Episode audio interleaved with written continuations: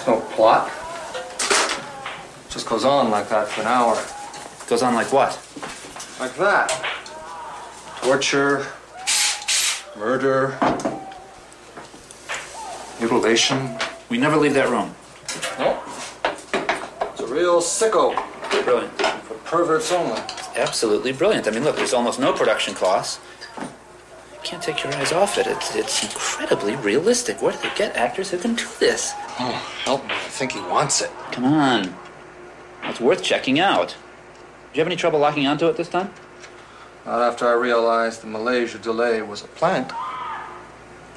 It's not coming from Malaysia? You cannot fool the Prince of Pirates for long. Har- Harlan. Where's it coming from? Pittsburgh. That's in the USA. Pittsburgh. Pittsburgh. God, if your life had a face, I would punch it. Yeah. Wait, what? Let me ask you something. Why would a review make the point of saying someone's not a genius? You think I'm especially not a genius? Veronica, why are you pulling my dick?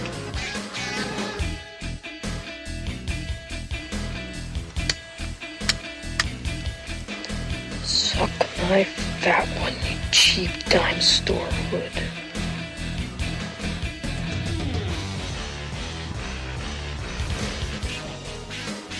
Andy! Joe Cody! Hello, everyone, and welcome to another installment of the greatest moments in the history of forever. I'm Zach, I'm Matt. and this is episode number 302 Videodrome. Is this the movie that mentions Pittsburgh the most? At least in the most Without actually fun ways. Without actually featuring Pittsburgh? Long live the new flesh. Hmm. This is a wild ride. This is one that has been on the list for a little while, and I've been anxious to do it, but now that we actually have watched it and are about to do it, I'm so glad we got here because what a Yeah. movie. I'm not generally excited for James Woods in a lead role, but every time I do watch one of the movies where he is, it does seem right. Yeah, this is him at like his sleaze Yeah. sleaziest, which is where he is best. Yes. Before we dive into Videodrome, let's remind everyone to follow the show on Twitter at Greatest Pod and make sure you're subscribed to the podcast on Apple Podcasts, Podbean, etc. Please give us a rating and review on Apple Podcasts. If you'd like a free sticker, you can let us know on Twitter at Greatest Pod.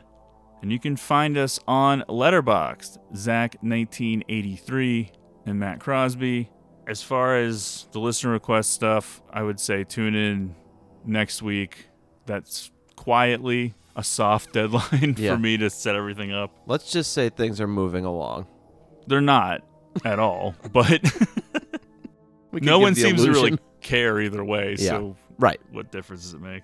But it'll be set up soon, and all that will move forward. More info next week. So let's talk Videodrome. I, this was your first time watching It this. was, yes. What are I'm your not- What are your teas? What are your thoughts? It was kind of reminding me of Total Recall a little bit in a weird way. This unexpected journey starts, and it goes a lot wilder than maybe you would have anticipated. Of course, I was expecting some of the body horror stuff. It's Yeah. just synonymous with Cronenberg at this point. Some of it pretty gross, which I was Some also it pretty expecting. gross. Yes. Yeah, as far as body horror goes, this and The Fly, right up there, Uh huh. Mount Rushmore, top of the mountain. but thematically it's as relevant as any movie I've watched in recent memory. I know specifically Oblivion is talking about television, but it seems like a lot of the commentary is relevant to what's happened even or become even worse with the internet and social media. Yeah, it's a fascinating film. I think that there's a lot going on as far as commentary and trying to decipher everything that is being said, everything that's being commented on. It's hard to do and sometimes even at odds with itself as to mm-hmm. what exactly the message is supposed to be, what Cronenberg is interested in in the film, what he's expressing. It almost contradicts itself at times in weird ways which I guess maybe we'll get into more as we go.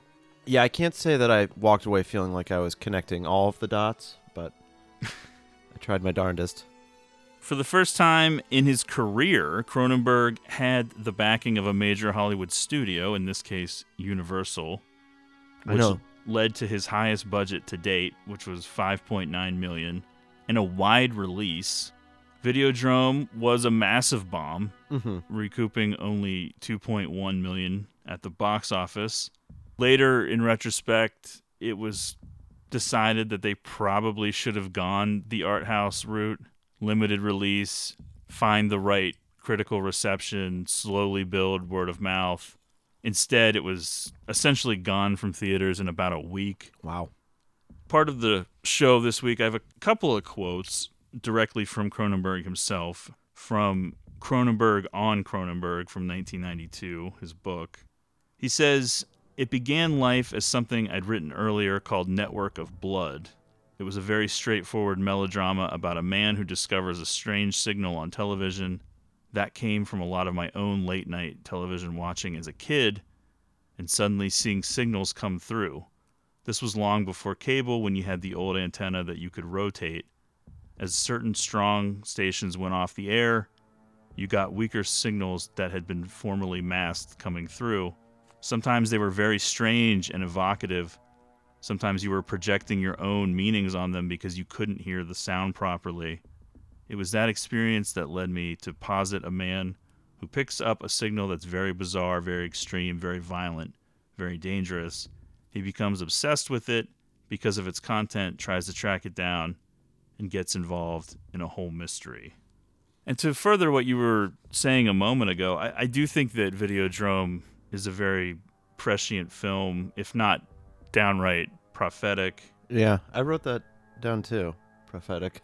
Certainly ahead of its time, no matter what, either Uh-huh. way.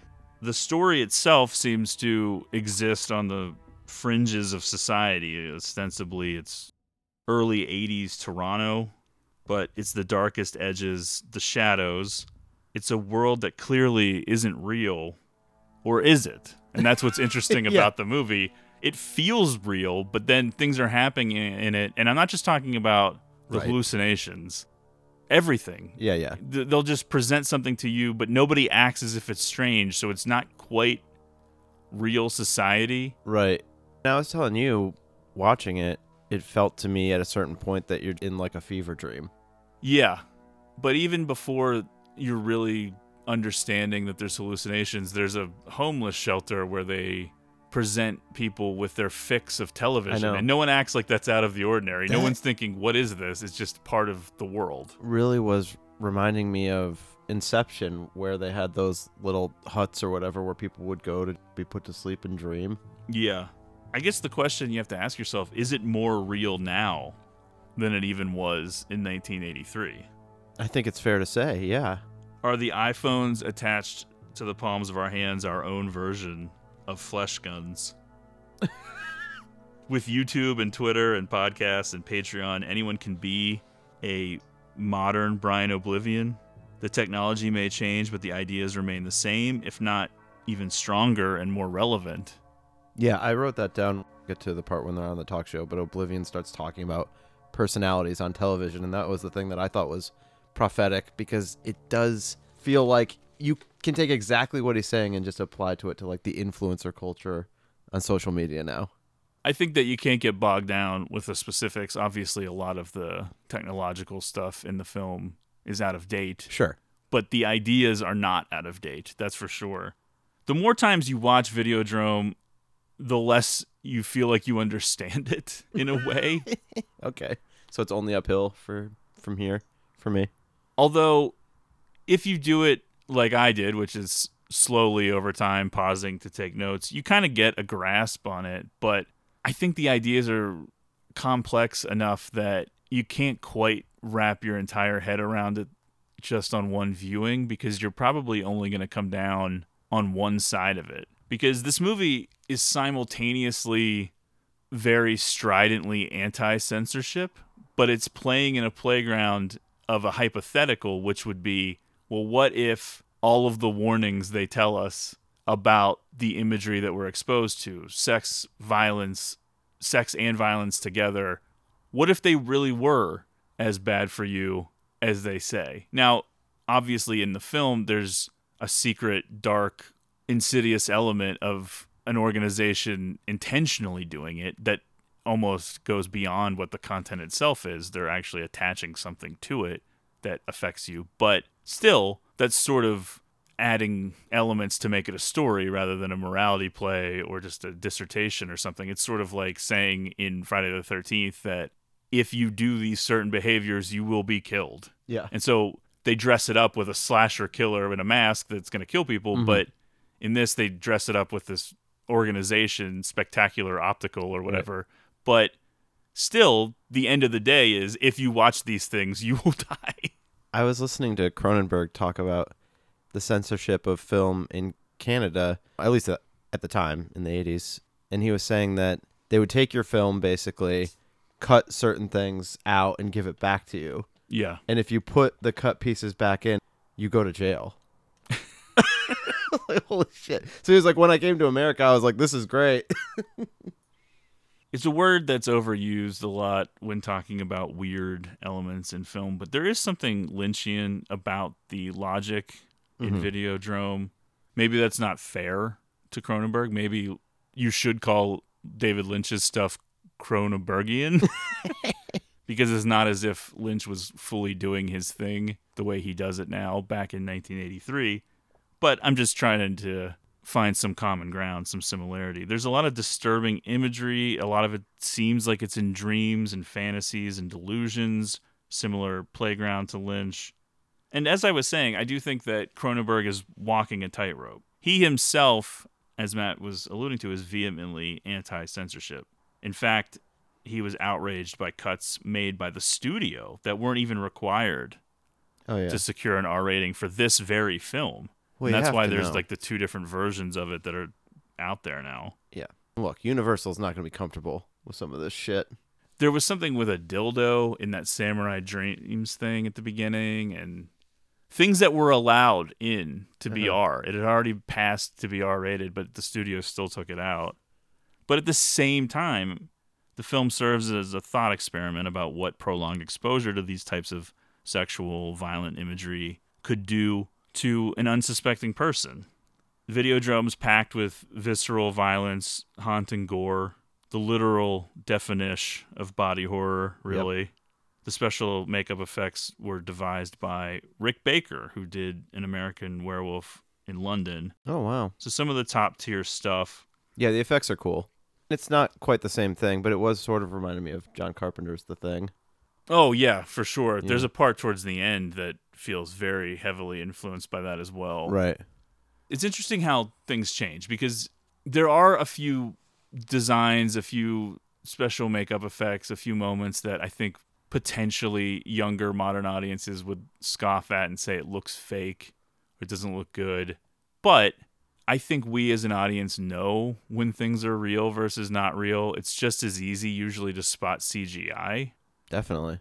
But the big difference to me is if we know that both are fake, how do they make you feel? And there's something that Cronenberg's films, these early films, have, whether you're talking about The Fly or Scanners or The Brood, whatever. It's this texture. Yeah. You can see the liquid, you can see the matter, you can almost touch it. It has a tangible quality that CGI just doesn't have. Yeah, I'd say I've been pretty outspoken about my feelings on the topic of practical effects versus CGI, and no difference here. It's cool. I mean, yeah, certain shit does look fake, but it adds to the atmosphere of the movie in a way that CGI fails to. There was also a lot of insane shit that was planned but never shot due to some budget restraints and concerns about how graphic they would end up being in the end. But I think what we're left with is this grimy, tangible thing that you can smell and feel. The whole world, it's got that grayish quality, Oh, yeah. that late 70s, early 80s, I love it. smoky, Yep. smoggy. Even the look and feel of his apartment. His apartment is really cool. Yeah, I love that he has those double glass doors to go to his bedroom. Yeah, and it has those weird glass blocks right by the door to get in and Yeah. stuff. It's just an interesting design. Andy Warhol called Videodrome a clockwork orange of the 1980s. Pretty cool when you can get a pull quote from Andy Warhol like that. Definitely. Put that right on the Yeah, cover. get that framed. As we've been trying to do, we'll point out when an, a movie that we're covering is available to stream for free. Unfortunately, Videodrome is not right now, so that would be a rental, much like Out of Sight. But fortunately for me, you had two copies, so I was able to borrow one. Yeah, I had the Criterion Blu-ray, but I also got the 4K from Arrow. I would recommend either. I don't really know how much of a difference there actually is in terms of the The look. visual quality. So let's get into it. I have a decent amount of notes, even though the film is not particularly long, but a lot of things do seem to happen. Trying to explain some of this stuff is weird enough. I think it's one of those movies that if you hadn't seen it and you just read the plot synopsis beat by beat, you would be laughing, thinking like, "What the fuck? what? Wait, what?" I sort of felt that way watching the plot unfold. Max Renn, played by James Woods, is the president of Civic TV, a Toronto UHF television station specializing in sensationalist programming. Cool job. Got to give him that. As we said, this is where Woods is at his best seedy, greasy, smoky. He's a uniquely underhanded, sleazy protagonist, something Woods is well equipped to pull off. He's one of those dudes that's very outspoken on Twitter and sort of seems like a nutcase. He just never really comes across as likable. No. But yeah, and you've heard plenty of stories about him and about some of the stuff he's said and done, Uh-huh. but that's sort of the world we're living in now. Next week, we're doing a movie with a canceled person in it. There's going to be several Yeah. canceled people this year coming up in our films. But on the Wolf of Wall Street episode, we talk about the Leonardo DiCaprio effect. The James Woods effect is quite the opposite. You're just Yeah. like ready to not like this guy. Although it does seem like certain people don't like DiCaprio now because of who he dates and all of that stuff, but Yeah, well, it's not quite reached the James Woods level. no.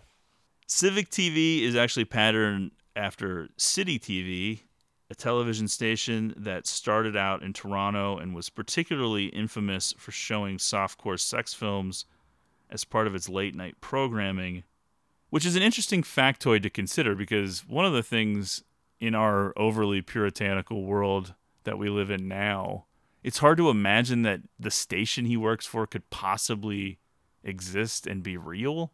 Right.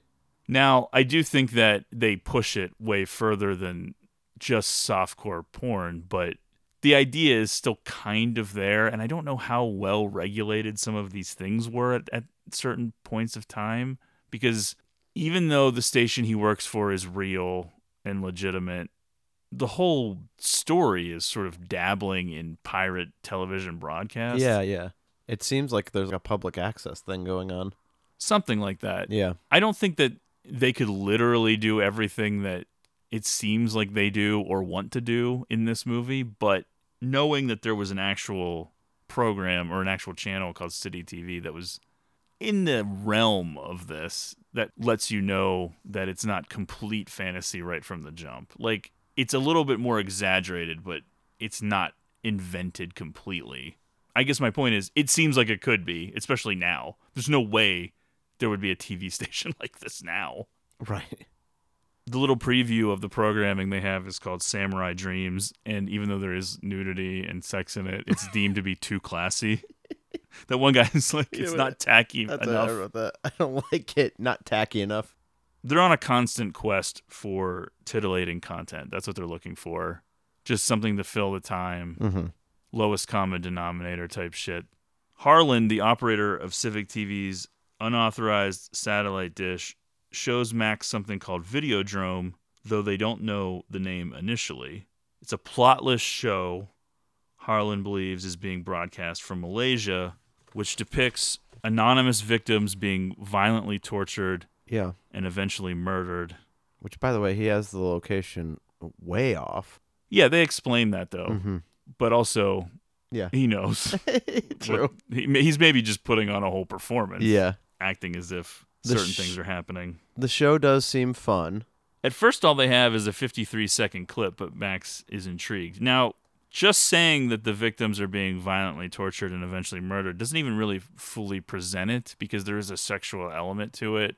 S and M to the extreme. Something going on with this clay wall in the background. It's a very sparse set. They basically bring the people in. I sometimes they're nude, sometimes they're not. They're whipped and beaten. But the fact that the head programmer of a television station is like, this seems like something we could put on TV is so hilarious. because it's beyond I know. pornography. It's it's Potentially murder? Well, You don't know. he doesn't seem to think that Right. at all yet. But it's the type of thing that and nobody gets killed in the Yeah, yeah. 53 second clip that he has. But Okay. It would be envelope pushing. Let's say that.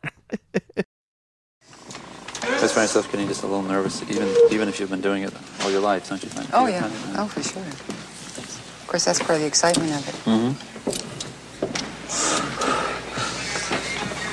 Smoke? No, thanks.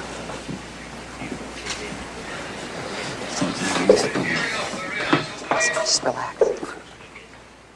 And now, here it is, the Rena King Show. And this afternoon, Rena's guests are Max Renn, controversial president of Channel 83, radio personality Nikki Brand, and media prophet Professor Brian Oblivion. Take it away, Rena.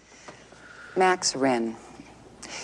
Your television station offers its viewers everything from softcore pornography to hardcore violence. Why?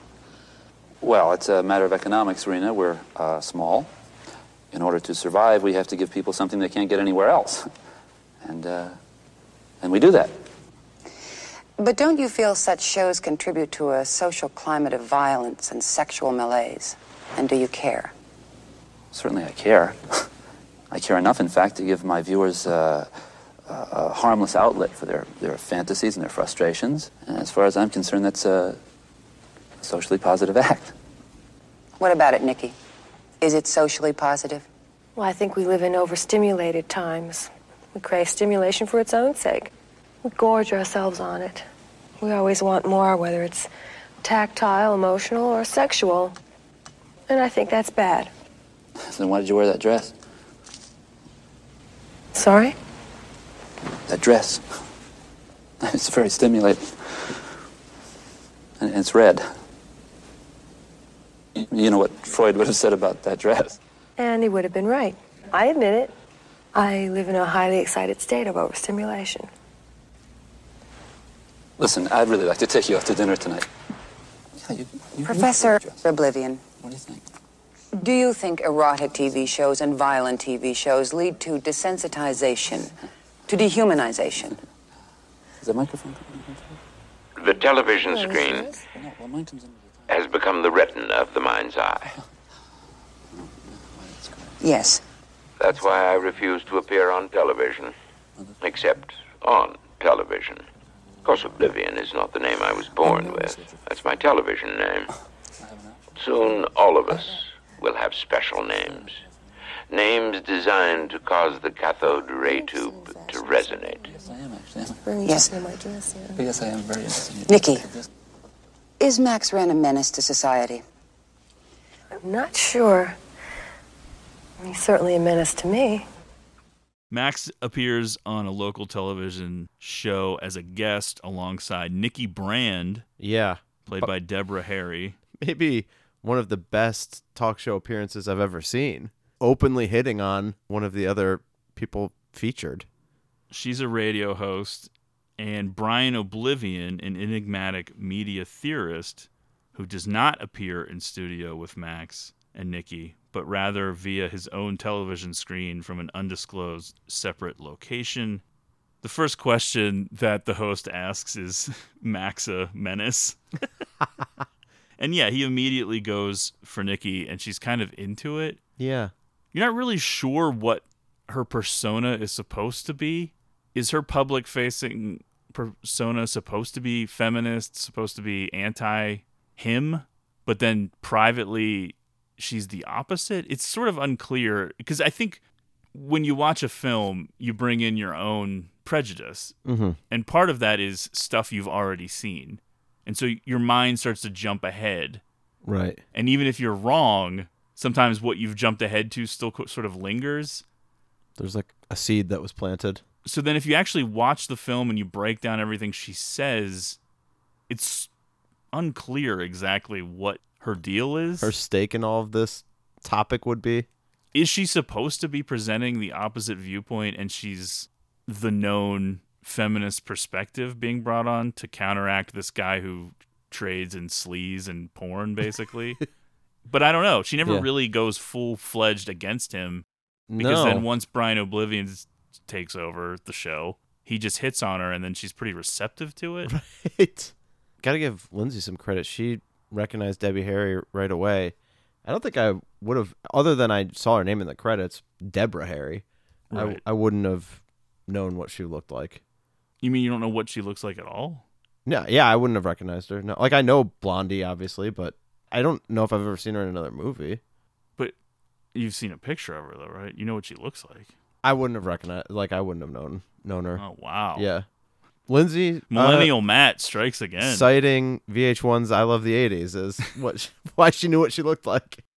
Well, she is sort of a major sex icon. Yeah, well, she is for me now. Let's say that.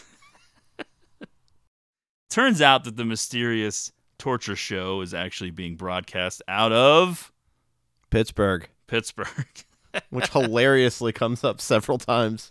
yeah, I had actually forgotten how much it comes up. I remembered it. I changed my Letterboxd location to Videodrome Oh, yeah. years ago at this point to be funny. But I didn't realize how often it's brought up and it's almost used as like a quip when someone gets killed later in the film. I know there were several moments where I wanted to take a quick shot of the subtitle. Although it makes sense. if there ever was a city built for a torture murder show, it's actually being hosted by me in, in the basement of this building. Executive producer. Believing Videodrome to be the future of television, Max orders Harlan to begin unlicensed use of the program. So essentially, get everything you can. We're going to just start using it. They're trying to track down where it's coming from or who owns it, but he doesn't seem overly concerned with that yet. Max and Nikki do hang out. It goes well.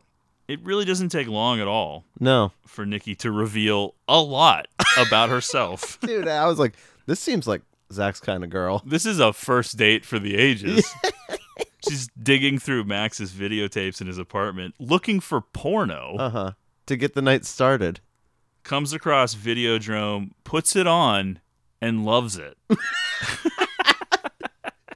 It does seem like it is freaking him out a little bit. It is odd behavior for a first date. Yeah. The fact that she is trying to figure out how she can be a contestant on this show. I'm definitely not one to slut shame or kink shame, No, but no. I'm talking about in terms of normal dating Etiquette. etiquette. It's a little strange to go this far right away. She's like, Max, I've brought a whip in my purse. I want you to use it on me. I know we met five Take a minutes ago. pocket knife out and start cutting my shoulder. Yeah, which is not a joke. she does say that.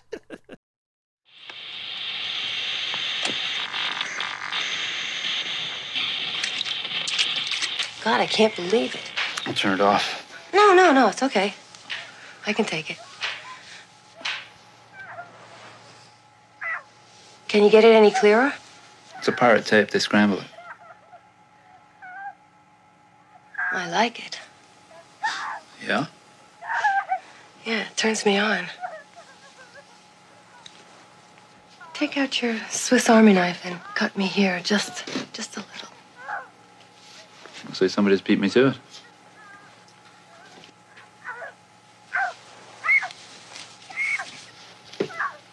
I wonder how you get to be a contestant on this show. I don't know. Nobody ever seems to come back next week. Wait, what, what did you say happened to your shoulder? A friend, I think he'd like Videodrome. You let somebody cut you? Uh huh. What do you think? Well, I, I don't know. You want to try a few things? The lady's a sadomasochist and is not afraid to share it on a first date, completely blowing Max away. she asks, Want to try a few things? Next thing you know, they're nude. Big question. Yeah, they're doing that side sex position, which also is featured again in Crash. So I guess Cronenberg may be a fan. Yeah. So you were taking it to be that while he's piercing her ear with that long needle, he is also inside of her, or what is It kind of seemed that way. Videodrome continuing to play in the background. Yeah, that's right. The piercing of the ear also on the first date. Yeah. So she's truly a masochist. She is all about the pain in Mhm. any form, whether it's a knife on the shoulder or a needle through the ear.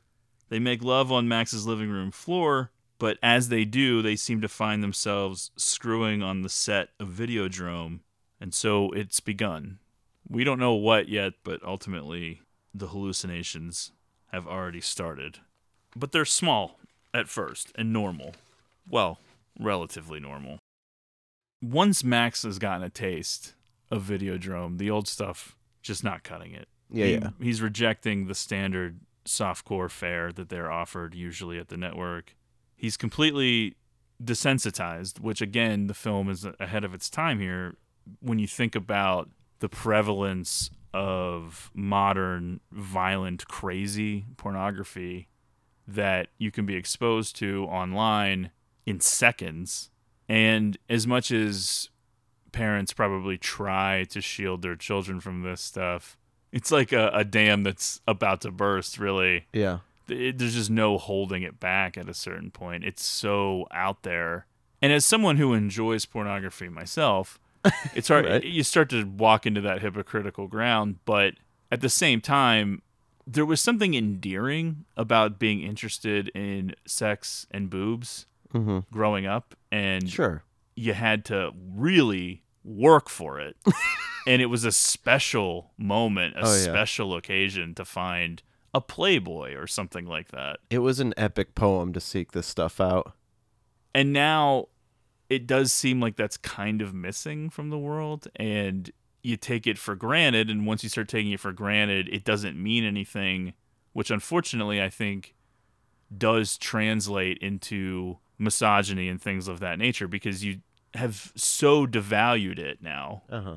I'm not anti pornography. I'm not anti nudity or, or or anything like that, but there should still be some sort of a meaning to it. And I think if you from a young age, if there's no effort, it's anything your mind can think of and you find it in seconds, then it, it sort of starts to become valueless. Sure. Yeah. And you're going down a weird and, and tricky road. And That so already to- that's like exemplified by Max Yeah. The stuff that he usually was buying to put on his stupid channel, once he's gotten a taste of this shit, he's Uh-huh. like, no, no, no, nothing else is going to be as titillating as that. Depravity, alive and well. Masha, played by Lynne Gorman, one of Max's usual hookups for the softcore stuff. She's a little disappointed that he's turning her down, but he does send her in search of Videodrome since the other stuff isn't cutting it. So she's got a new project. She's going to get like a commission. She could be like the finder's fee if she can find who owns this and, and get it onto his channel. I was compelled by this whole business. I mean, I, obviously, I know that TV programming exists and is a thing, but this almost had like a private investigator vibe to it. Oh yeah, the film itself has a mystery noir feel to it, Right. Even if it is non-traditional in almost every sense. Yes. This is the kind of shit that was on the fringes of society, fringes of television. Even now, I'm not necessarily talking about ultra-violent, ultra-sexual stuff, but just the low-rent stuff that might fill some time slots on very small networks somewhere. Not Yeah. your Seinfeld reruns that you're gonna have to pay for. Right. It's not like quite like that. Max and Nikki begin a full-on sexual relationship. Though Max tries to convince her not to, Nikki is so aroused by Videodrome that she decides to audition for the show when she learns it is being broadcast out of Pittsburgh. Mm-hmm. To emphasize how serious she is about the whole thing, she presses a lit cigarette to her breast. Yeah. sort of a weird move. Yeah, because it's kind of apropos of nothing. Right. She's just like, check this out. yeah. You think I'm fucking around? And he's like, no, don't. In a way, he is Yeah. insinuating that she's not hardcore enough. True. He's like, no, no, no, this is real fucked up. You can't get mixed up in this because Yeah, he's challenging her. he's starting to wonder what exactly is going on. I know, and I Even was- if he doesn't think the murder part is real, I guess he's starting to think there's something not right about it. I was telling you before the show, it's at this point that I really wanted the movie to swerve in that direction and follow her to Pittsburgh to be on this show. Instead, this is the last time we see her as she is. Now, she does appear throughout the rest of the film, but this version of her Mhm. goes missing and never comes back. But the whole question of what exactly is going on with Nikki is something that we'll have to get into later because it is very confusing. It becomes less clear as we move forward, I'd say. Oh, yeah. Max is messing around in a world he doesn't fully grasp. He wants to exploit it, but not necessarily live in it like Nikki does. Sure. So when she starts doing this shit, He's like, maybe this girl is a little too hardcore for me. yeah, it's all fun and games until whatever your line is gets crossed, and Mhm. then it starts not seeming fun. Yeah, I am not built for this type of relationship. You, on the other hand, I'd be like, give me that cigarette. Let me do it. I'm just kidding. Folks, come on. We're just joking around. Yeah. It's Masha from whom Max learns the truth about Videodrome. The footage is not faked, but real. It's the public face of some kind of political movement. It's something very dangerous. Masha further informs him that Professor Brian Oblivion knows something about Videodrome or is in some way connected. Max is a little bit more on alert now, though, because he's got a little skin in the game with Nikki going off and getting herself mixed up in whatever it is. Mhm. If he had learned this information previously, he would probably at, be at some sort of moral crossroads as to whether or not he should still put it on his channel, which Right. is its own movie, I guess. But now that Nikki's involved, he's thinking, okay, well, fuck, this is a world before cell phones. Once she leaves town, who Yeah. the fuck knows how to get a hold of her? The character of Brian Oblivion is actually based on Marshall McLuhan. Cronenberg was a student of McLuhan's during college. McLuhan lived from 1911 to 1980. He was a Canadian philosopher whose work is among the cornerstones of the study of media theory. He studied at the University of Manitoba and the University of Cambridge. McLuhan coined the expression, the medium is the message. He also predicted the World Wide Web 30 years before it was invented. He was a fixture in media discourse in the late 60s, though his influence began to wane in the early 70s. In the years following his death, he continued to be a controversial figure in academic circles. However, with the arrival of the internet and the World Wide Web, interest was renewed in his work and perspectives. There's a little background on that, and just reading that, you can kind of draw some yeah, really. lines right to Oblivion and see what Cronenberg was going for. Again, just oddly prescient. Definitely. You're basing Oblivion on a character who predicted the existence of the World Wide Web 30 years before its existence. Another quote from Cronenberg from the book Cronenberg on Cronenberg. It was an odd movie, he says. The crew was really freaked out by it, most of them people I'd worked with many times. We had some ladies come in and take their clothes off. Then we chained them to the Videodrome wall and beat them. Not for real. Yeah, really. One or two of them quite loved it. Most of them were extras and had never had this kind of attention, but the weirdness of it actually excited a couple of them. One kept reappearing on set, very made up, very dressed, and just floated around. Yikes. It was strange. She was someone who'd been strangled and beaten in the scene, so it was undeniably freaky being on that set. It makes sense that it was. It was supposed to be. Yeah. What do you think he's insinuating about that woman? Well, that brings you into another aspect of Videodrome beyond just the technological, the media, the exposure to things element. I think that it Yeah. also oddly taps into the mystery of human sexuality too. And I know that it really bummed Cronenberg out some of the criticism around how the Nikki Brand character is written because you get into that whole generic criticism of essentially you boil it down to Nikki Brand is a representative for all women and Ugh. the things that she does is a statement about women and if Cronenberg was annoyed by this but yeah, it always just seems like a shortcut to thinking. I, that just seems weird that that would be what someone's setting out to express with something like this. there's a whole complexity to human sexuality that is so strange and unique to each individual person that it's hard to really encapsulate it in one film, especially if that's not the film's goal. That having a masochistic character who is also female can trouble people, but I think in reality, you have to look at sexuality as like its own separate thing. Mm-hmm. Even in the person who's expressing it or the person who's feeling it, it's not representative of them as a whole, which I guess sort of conflicts with the identity politics that we're, we're sort of forcing on ourselves these days. But think of it like this a woman like Nikki Brand in the film, for example, may have these masochistic fantasies like Catherine Deneuve and Belle de Jour or oh, something yeah. like that, even. And then those fantasies may contradict how she feels about a number of other things or how she lives her life. In other words, you can still be a feminist and have these types of fantasies. You can still be a feminist and have rape fantasies, even. There's all different things, and the reasons why you have these fantasies can be different for all different kinds of people. I think people also get a little uptight and nervous when you discuss it because Mhm. you might be talking about, well, somebody experienced abuse or sexual trauma, and that's why they have them. And that is possible, of course, but I don't think that's 100% across the board. There's no like one to one as Right. like, oh, this happened to me. That means I get boners from feet. Oh yeah. If we knew the answer, then we would know the answer. But we don't. There's no 100% correlation as to like why these things feel a certain way.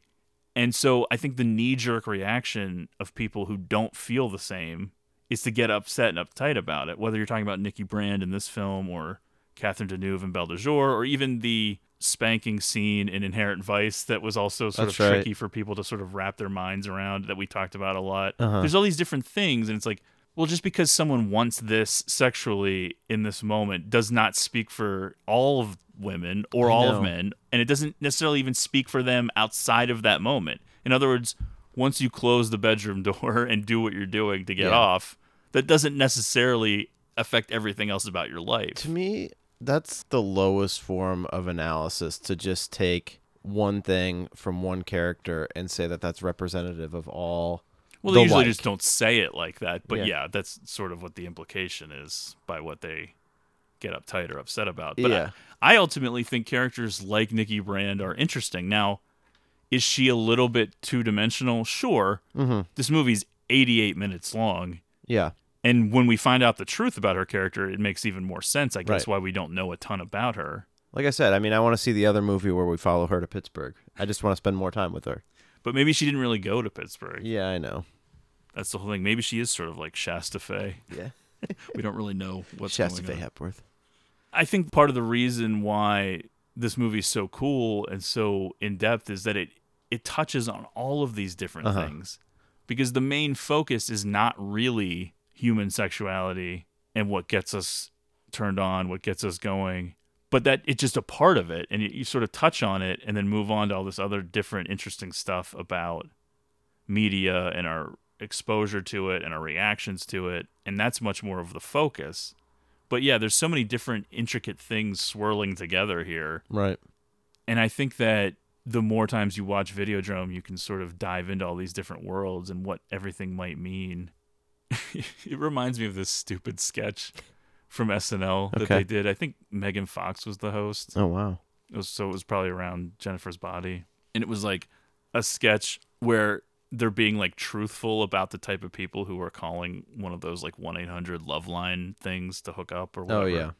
Teenage boys at a sleepover and you know, all these different things. And it's like Right. murderers. And then like two people later, it's like women who want to be murdered.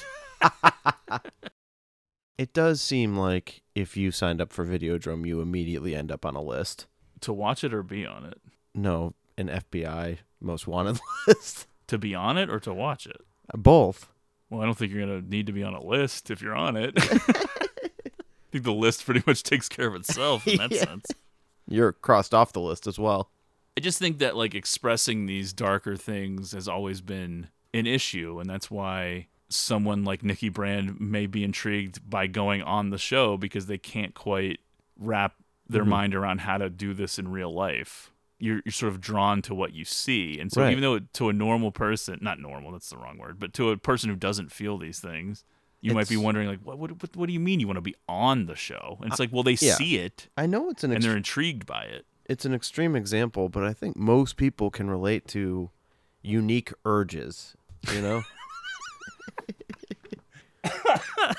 Most people probably have the urge to turn this podcast off right now. well, that would not be a unique one. yeah, It's a not unique accepted- amongst our listeners. Yeah. Max tracks Oblivion to a homeless shelter where vagrants are herded in and encouraged to engage in marathon sessions of television viewing. So, in this world, one of the givens is that you can have a TV addiction, and this is something akin to a methadone clinic or something, except it's for television, and no one seems to question this or think that it's weird. But I think that in terms of applying this movie to today, you can look at it and think, well, it doesn't necessarily have to be TV. Mhm. Think about the responses people get in their brains to things that they become addicted to on their phone, whether it's outrage Likes. or likes, validation, whatever it may be. It's sort of the same thing Cute puppy videos on Instagram. when you think about today, you have the streaming binges, you have people who are in constant need of comfort TV viewing. They just put on the same sitcoms over and over again. You also have the weird obsession with reality TV and these Yeah. fake worlds that people live in, and then the audience at home is living vicariously through them somehow. There's all kinds of different dependency on television that still exists now, but you can also branch it out to the internet and everything else too. Max discovers that Oblivion's daughter Bianca, played by Sonja Smits, runs the mission intending to help her father realize his vision of a world in which television replaces every aspect of everyday life. Which, you know, I'd say we're somewhat living in that world. yeah, may have been accelerated a little bit by the pandemic, but we Mhm. ul- we ultimately got used to that world where we only connected through our screens. Yes. Max wants to speak directly with Oblivion. She says that he prefers to send tapes and hasn't spoken to anyone directly in 20 years. She's pretty cagey in terms of her father's actual whereabouts. And when Max mentions Videodrome, Max has this girl that works for her named Bridie. Oh yeah, I like her. Yeah, very likable. Uh huh. But the hallucinations have started. He thinks that he hits Bridie at one point, and then she's like, "What are you talking about?" Right. Videodrome. What you see on that show, it's for real. I'm gonna audition. I was made for that show. It has something that you don't have, Max. It has a philosophy. And that is what makes it dangerous.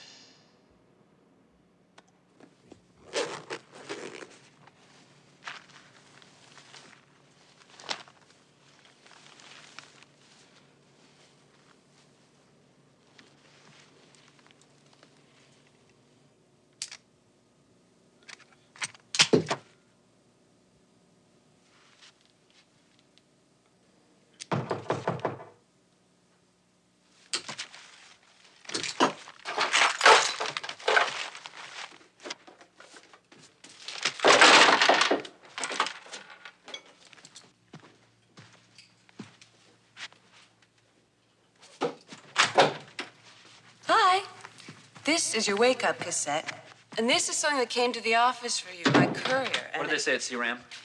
They said that Nikki Brand is definitely not on assignment for them. She had a month off coming to her. She decided to take it now. Don't touch that!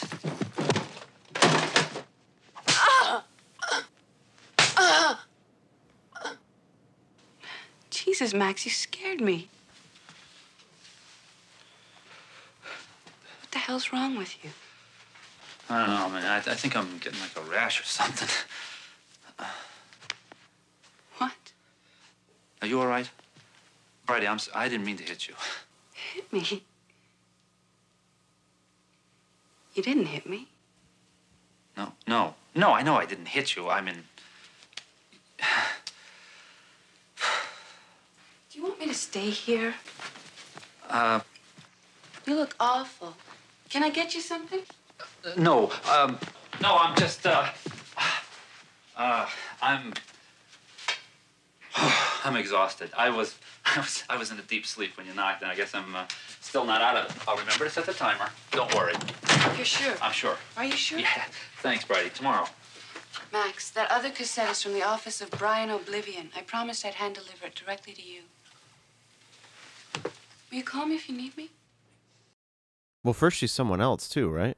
Well, no, she's her, and then she turns into Nikki for a second. Right. and he's getting all freaked out. She tells him the truth about Nikki, meaning, I guess he had her go check on what was going on at the radio station and finds out that she was not sent to Pittsburgh on assignment and that she's been using vacation time that she had coming. So, in other words, no one's really seen her. Oh, knows boy. what's going on.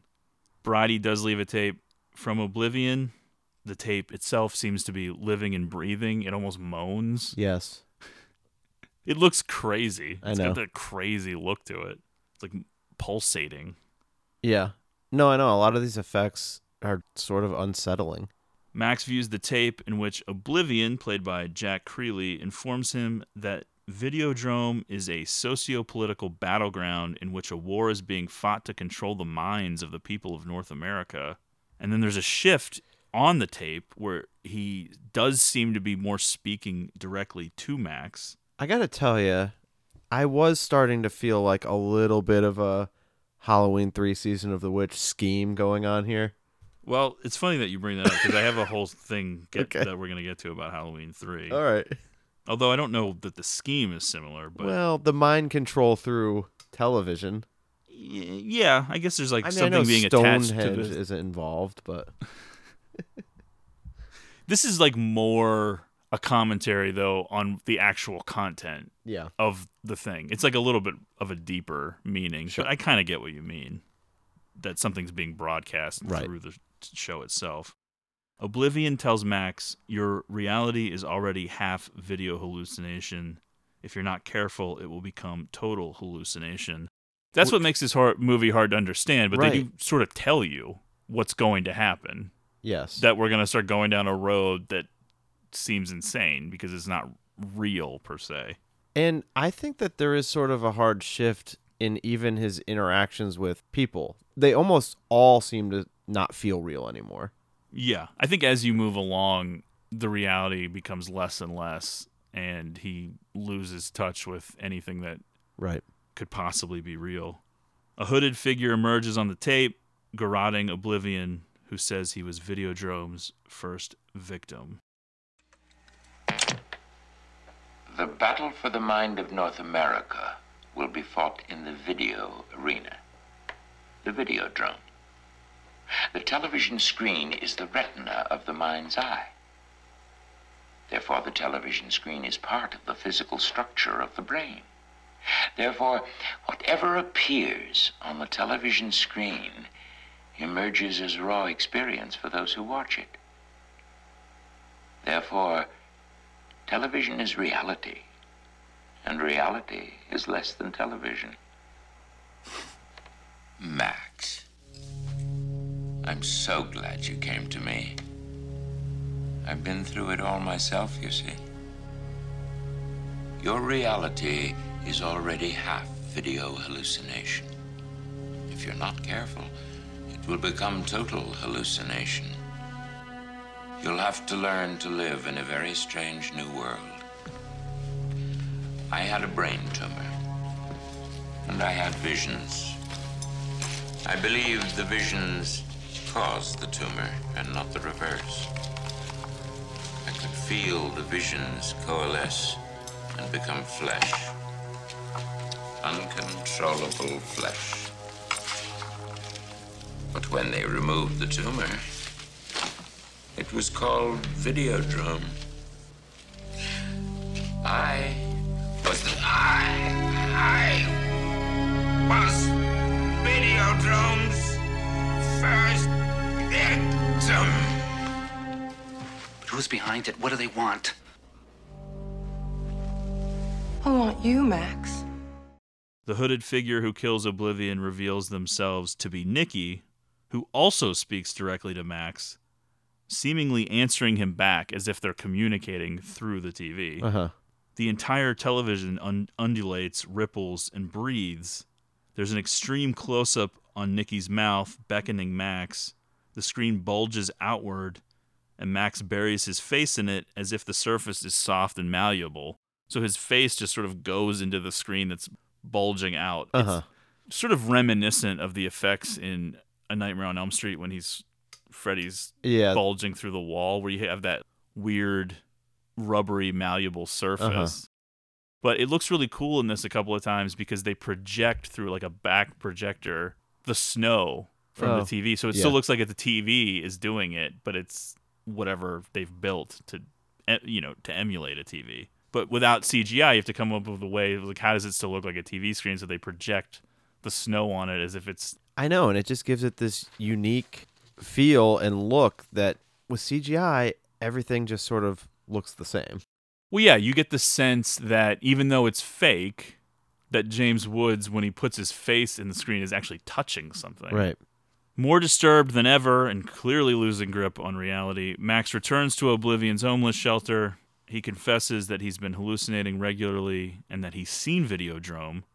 Bianca tells him that Videodrome carries a broadcast signal that causes the viewer to develop a malignant brain tumor. It's like, thanks. Thanks for the heads up. Yeah. You do realize I mentioned Videodrome the last time I was here, Right. right? Her father helped to create it as part of his vision for the future and viewed the hallucinations as a higher form of reality. When he found out it was to be used for malevolent purposes, Oblivion attempted to stop his partners. They then used his own invention to kill him. And the year before his death, Oblivion recorded tens of thousands of videos, which now form the basis of his television appearances. This is him. This is all that's left. What are you talking about?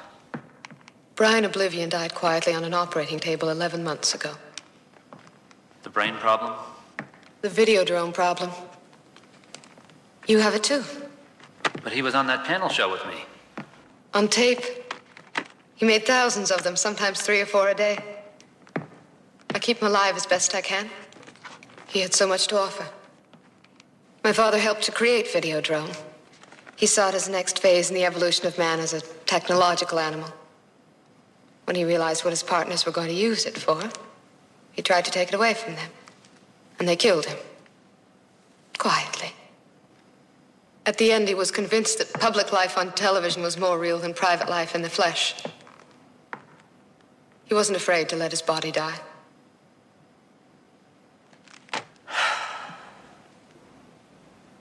Tell me about my Videodrome problem.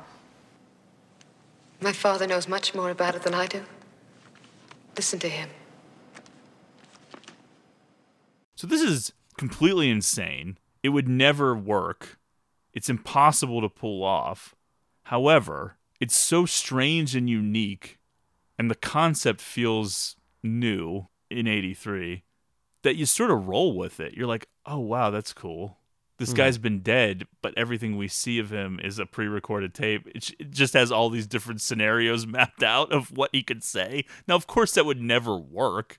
It's not fucking Home Alone where you tape it off the TV and then are somehow able to play it back so it syncs up with a conversation. I know. I But was thinking that. Still, you're like, oh, that's cool. Oh yeah.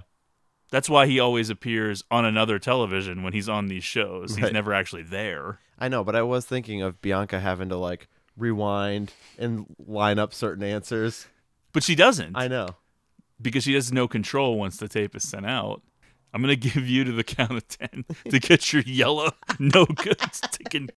Okay. Max finds out that Harlan is evidently not hallucinating, but Bianca has provided Max with some tapes to watch, some further explanation from Oblivion himself that he pre recorded. So I get what you're thinking, especially if you've never seen Videodrome before.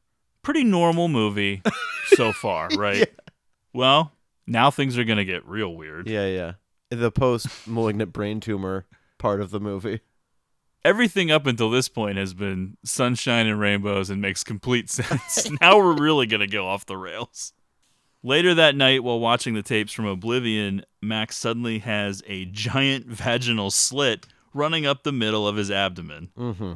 He responds to this in the most normal and reasonable way imaginable Pulling a gun out. by taking a gun and jamming it in there. Let me jam this gun up my slit. Yeah. My my tummy slit. and then dropping it, losing it. yeah, the slit disappears and it seems like the gun is still in there. Oh no. I made a big mistake. What am I gonna do? Frantically searching the couch for it. Maybe I just dropped it. Again, in 2023, this doesn't look real by any means, but it looks so much cooler this way. I know. because he's actually reaching into something and putting it, his hand in it. It feels real in that sense. It's not hypothetical. Yeah. It's not ones and zeros. Well, I guess everything is, but you know what I mean. Yeah, and with Cronenberg, I am a little bit too much of a view of organs.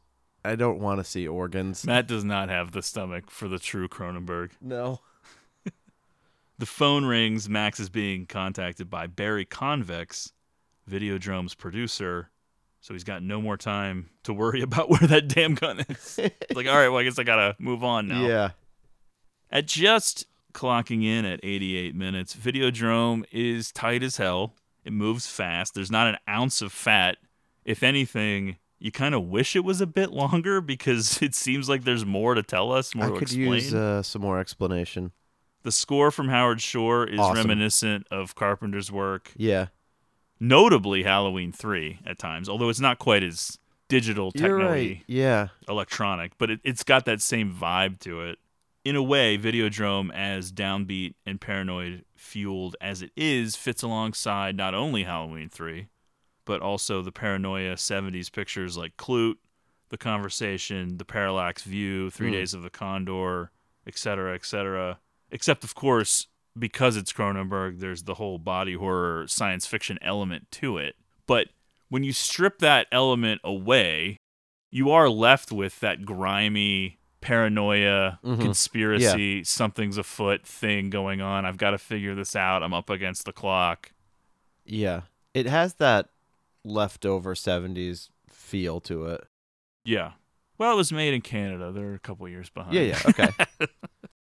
barry convex is played by leslie carlson who appears in several other cronenberg movies this character was modeled after televangelist jim bakker Convex is of the Spectacular Optical Corporation, an eyeglasses company that acts as a front for an arms company. How about that? That definitely ties in with something from the 70s, it feels like. Right. A car picks Max up, and a television in the vehicle explains all of this to him. There's definitely a ton of businesses that I drive past that I'm just like, this has to be completely a front. A front for a company that's putting violent pornography Yes. on TV with the intent to cause brain tumors. Well, this is Pittsburgh. Videodrome is not ready yet. These were test transmissions. No one was supposed to see it. They're sort of buttering his bread a little bit. Yeah, we recruited you. Like, look, man, that's pretty cool that you discovered this. No one was supposed to see it yet, so now we're going to let you in on it. Of course, everything they're saying is bullshit, Right. but making him feel good. Max is met by Convex at a spectacular optical storefront. Once inside, Convex presents Max with a device that can supposedly record one of Max's hallucinations. Here she is. This is our prototype. This is the little number that started it all. Max, I would like you to try this on for size. I would like to use this machine to record one of your hallucinations.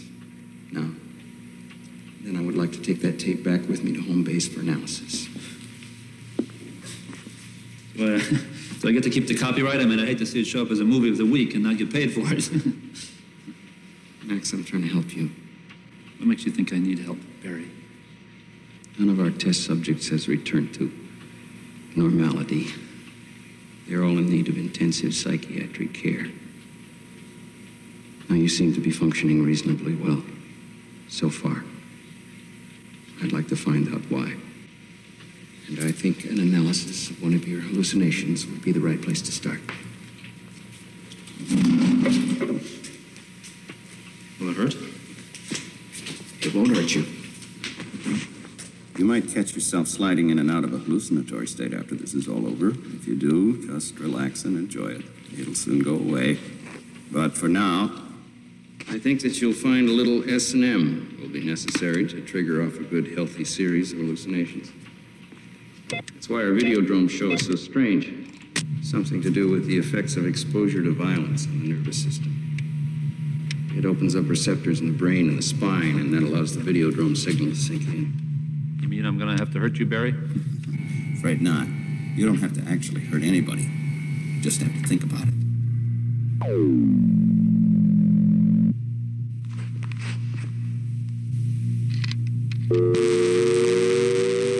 That- that- that's too bright. I can't take it. Yes, I forgot. Sorry. Shit. What's that?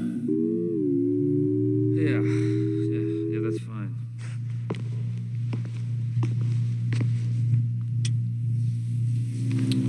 Okay, we're rolling. The taping mechanism is all self contained. You don't have to do anything now but hallucinate. Yeah, yeah, okay.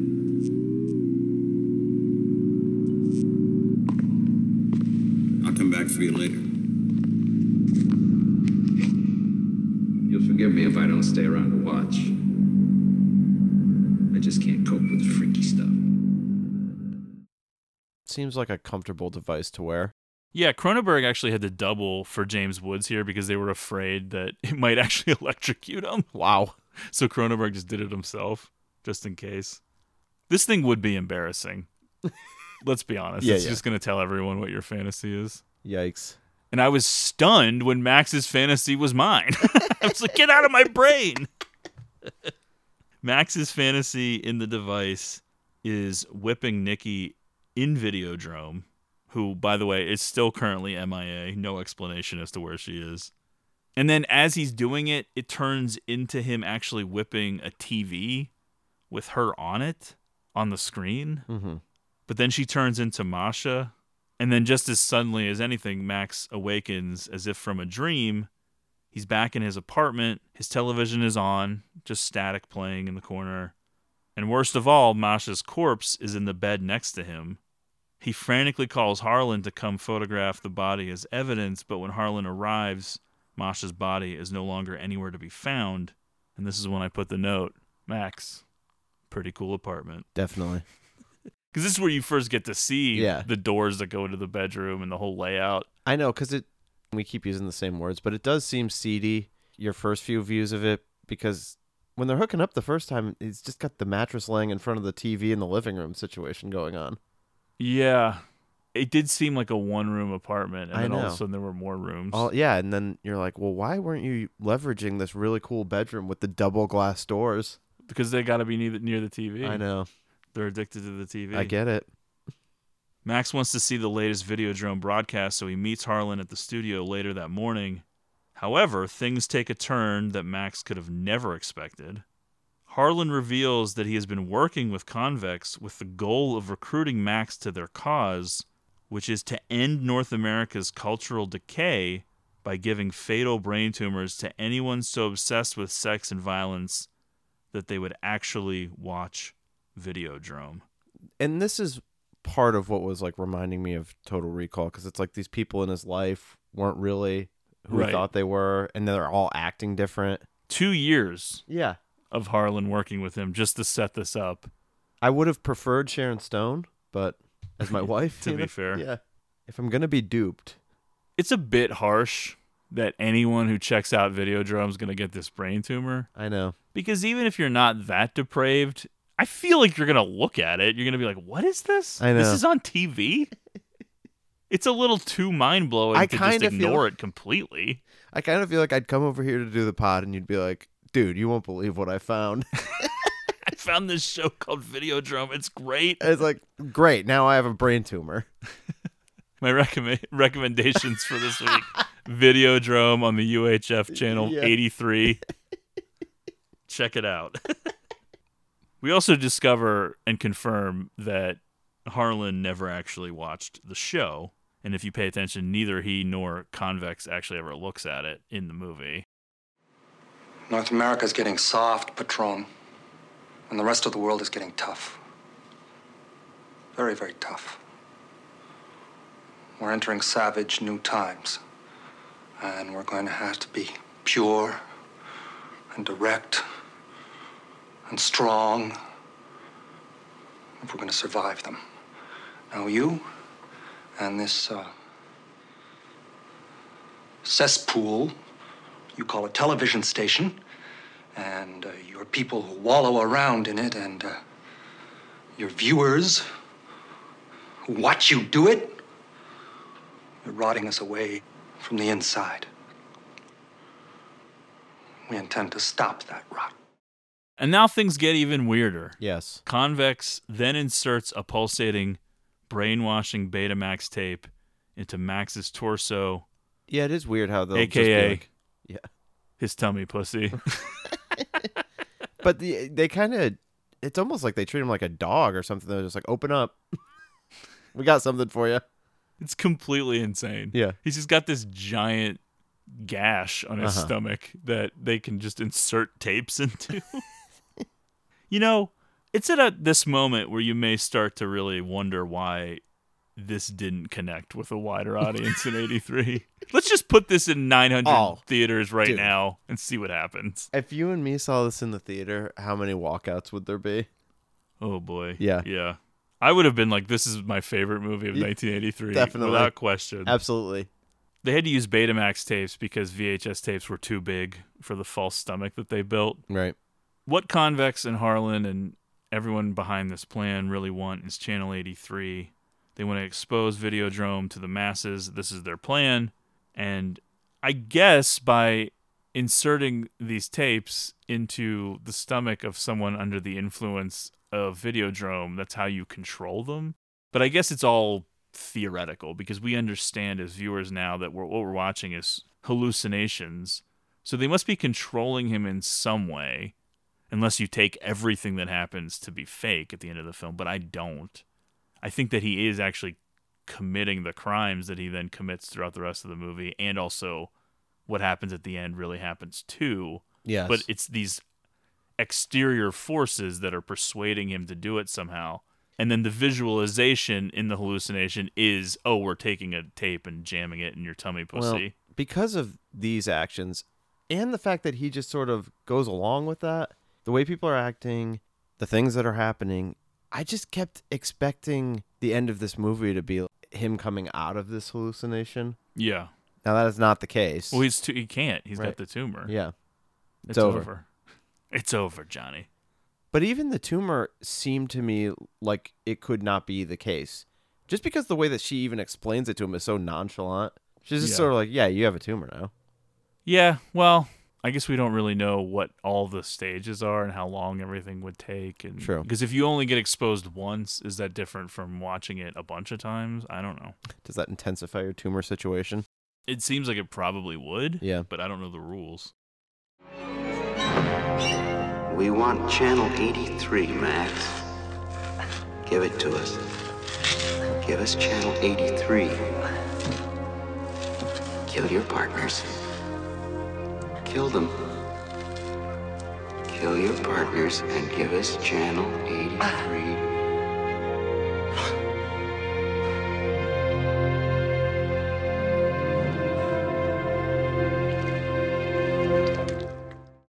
Max reaches into his stomach slit and retrieves the gun he put there earlier in the film. Oh, that's where I put it.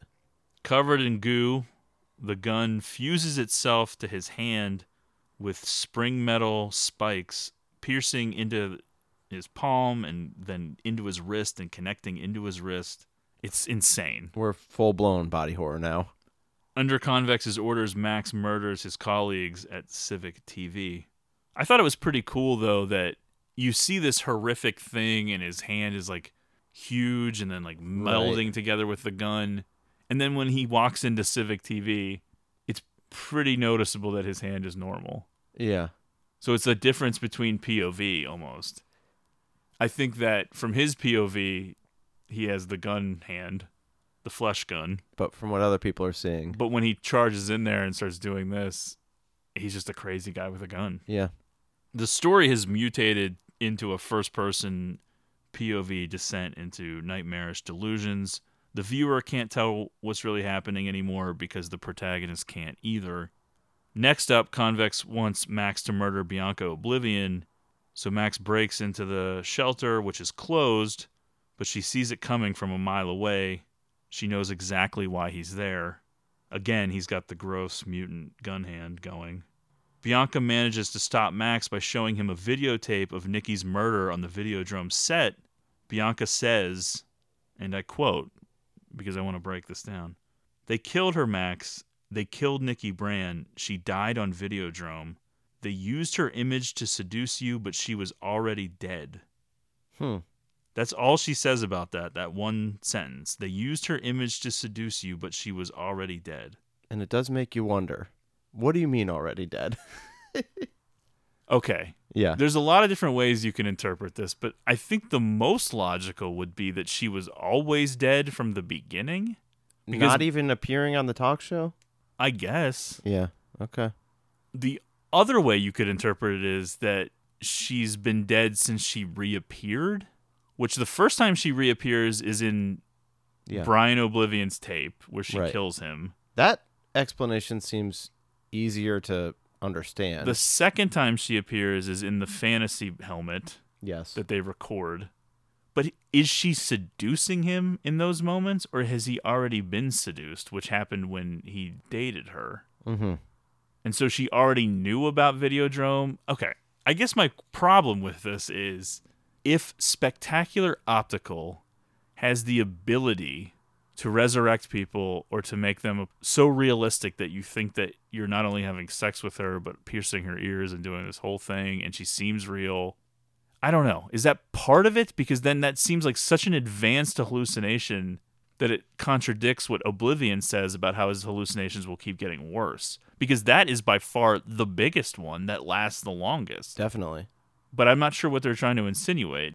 If it's not part of the hallucination game and then they've just used her image to seduce him in some other way, then what do they even need Videodrome for? Because it seems like their powers are unfathomable. They're like gods, where they're able to either make a fake person or You're starting to wonder, like, and who all is this for? well, they want to What's just to be gained here? they want to trim out the fat Uh-huh. because they think that the rest of the world is passing North America by. They always have to say North America because of the Canadian element. Yeah. But uh, we know that they're really kind of talking about America. no offense, but we know what that means. Yeah. But yeah, they're like, oh, we got to get rid of the scum, the dregs of society, Right. To toughen up. It's sort of a flimsy rationale, but whatever. They're crazy, I guess. Sure. I don't know. This just stuck out to me as such a weird thing to throw in here without an, any more explanation. I guess it just keeps you off balance. So does she just live in fantasy in the movie? Like she's it's hard just for a fantasy? me to not believe that she's real in their first interactions. Yeah, it would be tough to believe because he's only seen that one little clip of Videodrome, and how is that enough to get him to hallucinate an entire person? Yeah. And how do you know that he's going to do it? In other words, if they are using her image to seduce him, quote unquote, Yeah. how do you know that's going to work? so and it's how like, it's going to happen? would it have to be that the whole talk show was a hallucination then? Or I don't know. Was he on the talk show? well, that show? goes into the whole thing of it not being a hallucination. That Right. she's some almost like you want to talk about Halloween three, like Oh. the, the theory in Halloween three that the girl is never real and that she's one of those robots the entire time, which doesn't make sense. Right. But you start going down that road of thinking, okay, so she's not a hallucination. She's actually there, but it's not really Nikki Brand. But what is she then? And that gets you to the whole thing of, well, if they can do that, if they have that kind of power, Yeah. then what is all this other shit for? They already seem like they have unlimited power. I don't think we've quite cracked the case. I just could have used a little bit more explanation as to what they mean. Mm-hmm. The screen with Nikki's murder turns to static, and then the shape of Max's flesh gun emerges from the screen. It looks awesome, but it sounds insane to try to explain what that even means. There you go. It shoots Max a couple of times in the torso, effectively removing Convex's cassette to change the program. Again, this is all very symbolic. Yeah. He's becoming a gun for hire, too. Yeah. She's like, all right, well, I know you were programmed to kill me, but now I'm going to switch that up and you're going to go do my bidding. It's now. Terminator 2 now. Bianca essentially reprograms Max to her father's cause death to Videodrome, long live the new flesh. His mission is reversed. Max kills Harlan first, casually showing up at Spectacular Optical, which I thought was kind of funny, even if it was unintentionally funny. Just chilling. Oh, yeah. He's wanted for the murders at Channel 83, but he's like, "Oh, hey, how's it going? I'm here." Even Harlan's like, "Wait, what? What are you doing here? Yeah, What's yeah. going on now?" Uh-huh. Because he doesn't know that his orders have been reversed, but at the same time, he's probably thinking this doesn't make sense. Why is he here? Right. I'm just hanging out. I thought maybe pick up some new eyeglasses, see what's going on. Harlan is going to attempt to change Max's program again, and he reaches into the stomach slit. Yeah. It looks like he pulls back a bloody stump. I didn't know what this was supposed to be. It's a hand grenade attached to his stump. Okay. Sort of like the same idea as the flesh gun on his hand, but instead it's a grenade, which eventually explodes. Yeah. With the iconic line, see you in Pittsburgh. Unbelievable. Right.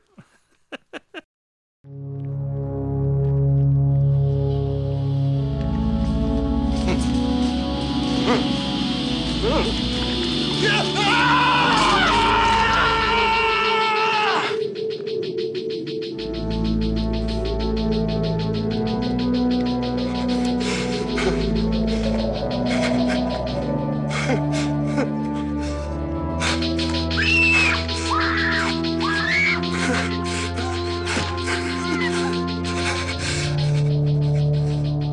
in Pittsburgh.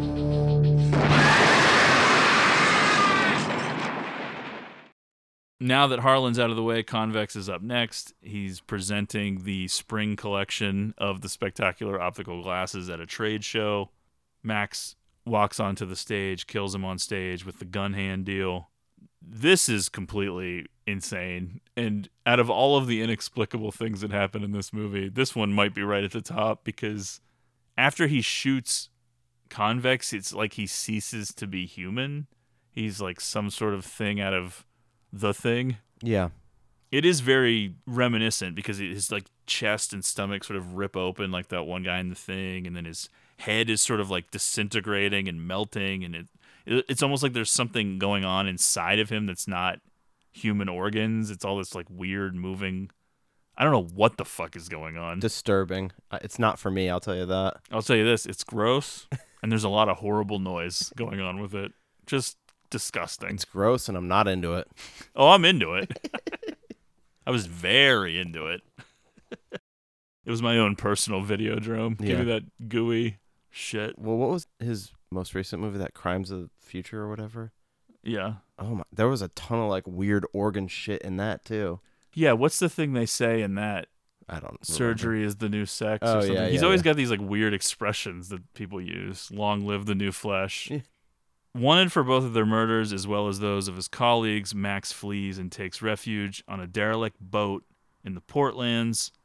Appearing to him on a television, which for some reason is on this boat, Nikki tells him that he has weakened Videodrome, but in order to completely defeat it, he must ascend to the next level and, quote, leave the old flesh.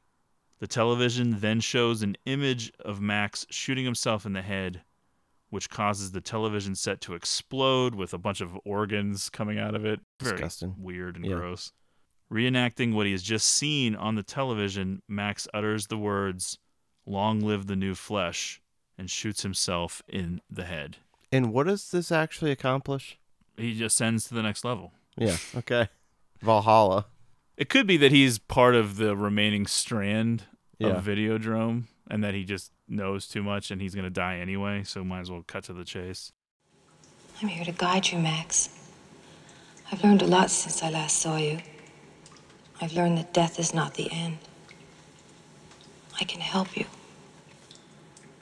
I don't know where I am now. I'm having trouble finding my way around. That's because you've gone just about as far as you can with the way things are. Videodrome still exists. It's very big, very complex. You've hurt them, but you haven't destroyed them. To do that, you have to go on to the next phase. What phase is that? Your body has already done a lot of changing, but that's only the beginning. The beginning of the new flesh. You have to go all the way now. A total transformation. Do you think you're ready? Guess I am. How do we do it? To become the new flesh, you first have to kill the old flesh. But don't be afraid. Don't be afraid to let your body die.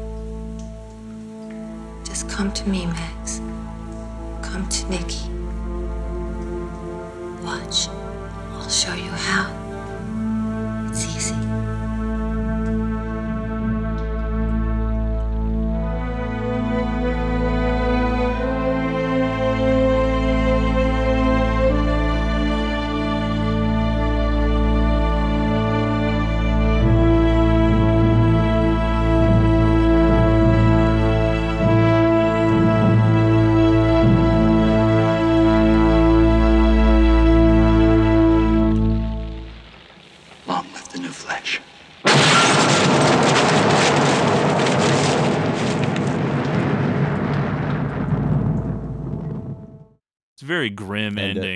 Similar to The Fly, Right.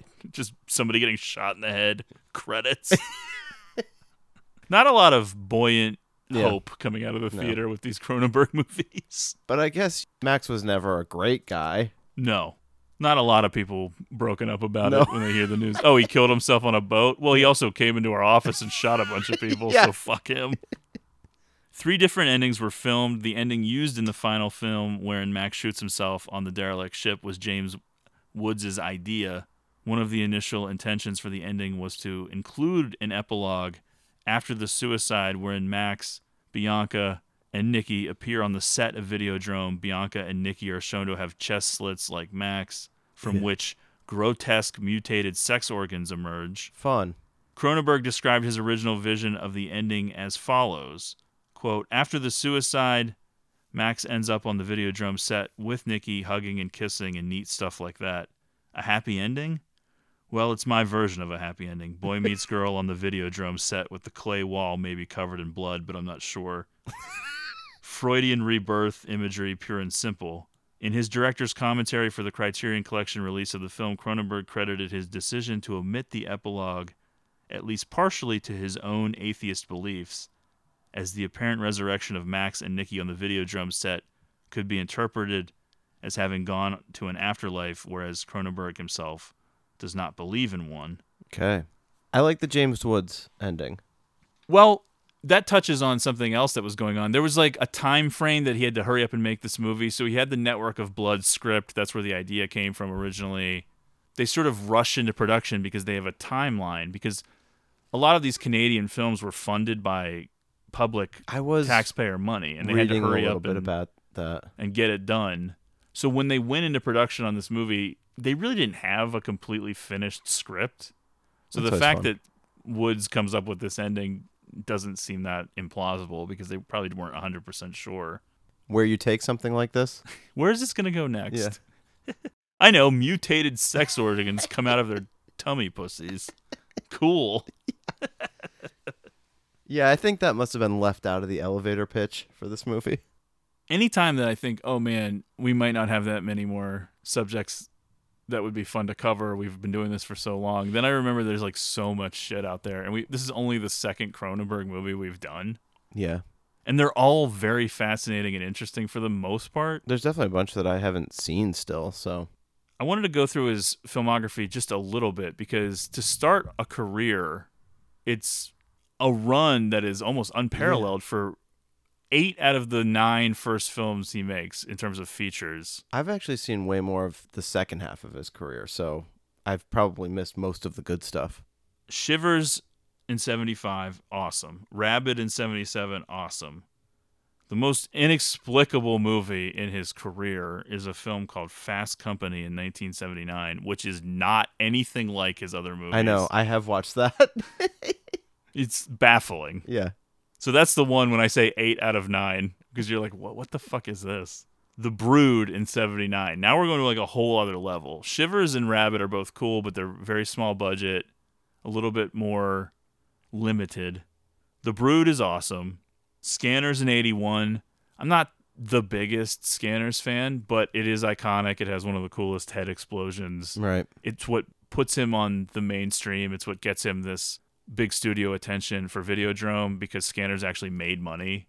When I watched a interview with him, the guy asking the questions asked, "How do you feel about being known as the exploding head guy?" and he was like, I'm comfortable with it at least until my next movie comes out. In 83, he has Videodrome and The Dead Zone, which is one of the more underrated Stephen King adaptations. Oh shit. Okay. I didn't realize he directed that. The Fly in 86, just an all timer, one of the best horror movies ever made. Legendary. And then he closes out the 80s with Dead Ringers, twin evil sadistic gynecologists played by Jeremy Irons. Wow. The 90s is a little bit more hit or miss. I haven't seen all of them, so I can't fully comment on them, but I know that Crash in 96 is a masterpiece. Yeah. That's one that I like more the further I get away from it. We might do that one sometime on the show. We're, of course, not talking about the Oscar winning Crash in case there's any confusion. yeah, because is- that one's not a masterpiece. No, this is something else. This is about people who get turned on by car crashes. Completely normal. Then he has this weird resurgence, and it's his most critically acclaimed in the sense that he gets like Oscar recognition, all this different stuff. This partnership with Viggo, Mm-hmm. A History of Violence in 05, Eastern Promises in 07. Those are the two standouts in terms of popularity. I did note a few other of his films. I don't have them all written down here, but A Dangerous Method in 2011. A movie that features Keira Knightley being like whipped and Hmm. whatever, spanked and stuff. It's still somehow completely boring. Okay. Don't know. Despite having that. Viggo and why am I blanking on who the other guy is? I'm not sure. This movie is not on my radar at all. Oh, Fassbender. Okay. Viggo and Fassbender, Keira Knightley, they're like Freud and Carl Jung and the whole Gotcha. thing. Gotcha. It's fine, but it's kind of boring.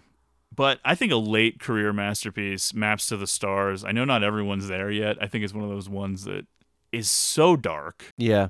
and depressing in a way that even these other films aren't because it's not as supernatural. There's it's a lot of fucked up yeah, people. There's a lot of weird shit in it though. Yeah, but it's not really like not like full this. supernatural. Not though. like organs and shit, but people's mostly their behavior. yeah, and the shit that they say. So vile Yeah. and horrifying, but I love it. That's another one I kind of want to do on the show. Which I don't think he worked again until Crimes of the Future, which came out last year. Wow. I wasn't super into it, although Yeah, I, I did find it. it fascinating in its own weird way. Yeah, I guess it's always interesting with him. That's fair to say. Yeah, there was something that was just off about it for me. I don't know if it was the pacing or the lighting or whatever, but it didn't quite come off. I thought I wasn't in love with the world it took place in. Yeah, I thought maybe the budget could have been a little higher or something. It just wasn't quite Yeah. clicking, but I still was interested in it. And then his upcoming movie has Léa Seydoux and Vincent Cassel in it Okay. called The Shrouds. I don't know when that's supposed to come out, but he wrote and directed it. I like in my notes I put a star next to Vincent Cassel and then wrote wife situation. I was looking at the two people in the cast and thinking, all right, well Cassel, I mean, what a legend. He was married to Monica Bellucci for like 14 years. What a run. I look at his IMDb. I'm like, oh, he got remarried. And then I'm looking at this girl. She's very beautiful. Maybe an actress, maybe a model, but she is on IMDb. I, I- my eyes glance over across Born, 1997. Holy shit. 10 years younger than me. I almost fell out of my chair. He was born in 1966. she was two years old when he got married to Monica Bellucci. yeah, I don't know. At a certain point, it does seem criminal. I was like, whoa, Vincent Cassel out of nowhere. Yeah. I mean, once you tie down Monica Bellucci, I Yeah. think everybody's like, this guy must have something. It's like Pete Davidson times 10. Yeah. Once you're in that Monica Bellucci class, Right. come on. There's a lot of knocks at the door. What are you doing? What? What? Vincent stopped making pics. Well, how am I going to know what movies to see? We have a wide variety of Gene pics. Gene's trash. I'm Gene. Let's do a quick recommendation and then we're going to wrap it up pretty short. Do you have anything? No, go ahead. You don't have anything? No. I just am going to double dip on something I talked about earlier a few months ago, but it's now available to stream on Peacock for free. It's my favorite film of last year. It's nominated for Best Picture. Oh. It's called Tár. Yes. It's on Peacock. Watch it. It's a fascinating movie that I haven't really been able to stop thinking about what I think it means. Everyone else seems to dial into that too. On the surface, it seems somewhat straightforward, but there's a lot of weird stuff in it. I don't know fully what any of it means. A lot of people have theories. Is it a horror movie at heart? It seems like there's audio taken from Blair Witch Project or something and put over one part of it. I think that's what people matched it up to on YouTube. And Wow. you're like, and but it's never explained. You're like, what what is happening right now? But like when you watch it, you're not dialing in all of that. You're thinking, okay, this is like a straightforward story about the downfall of a a predator, a Me Too type situation. But then there's shit in it where you're like, wait a minute, this girl said she lived here, but then it's like an abandoned house and building. Did she just say that because she didn't want Tár to know where she lived, or is this all a fantasy, a, hallucination, like fucking Videodrome? The ending, everyone's like, is this real or not real? It's a very layered movie. It's it's way more complicated than I think it seems. I loved it. I have to tell you, of everything that's nominated for Best Picture, this is number one on my list of want to watch. The runtime is daunting. Finding the right moment has been difficult for me. Well, it'll be worth it. Yes, I am looking forward to it. So we'll leave it at that for recommendations. Thank you so much for listening, for checking us out. Please tell a friend, spread the word.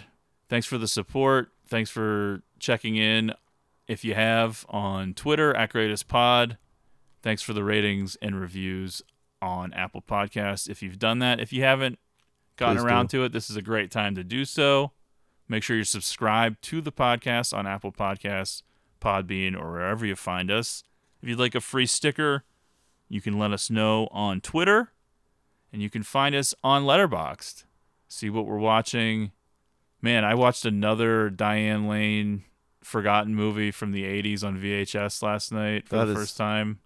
You're living like a Videodrome life. Not as good as the last one I talked about. No Okay. Pittsburgh connection. it's a movie called Priceless Beauty with Christopher Lambert. Wow. She sucks on his chin at one point. Yikes. Not a good movie. No, no. Terrible, really. Not something I want to see happen.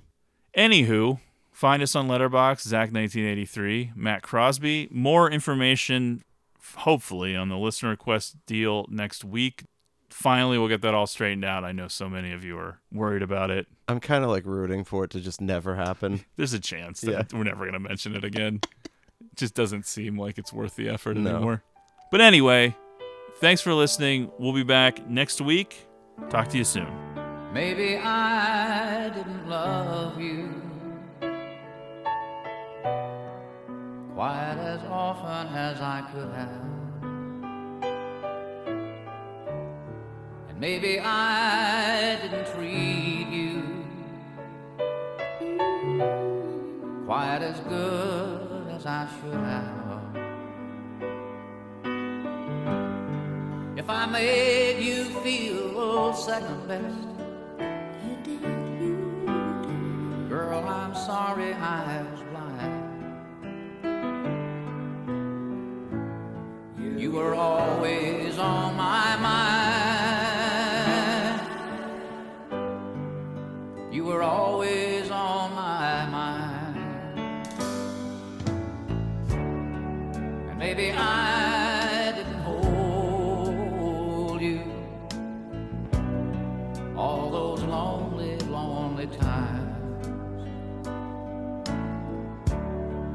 guess I never told you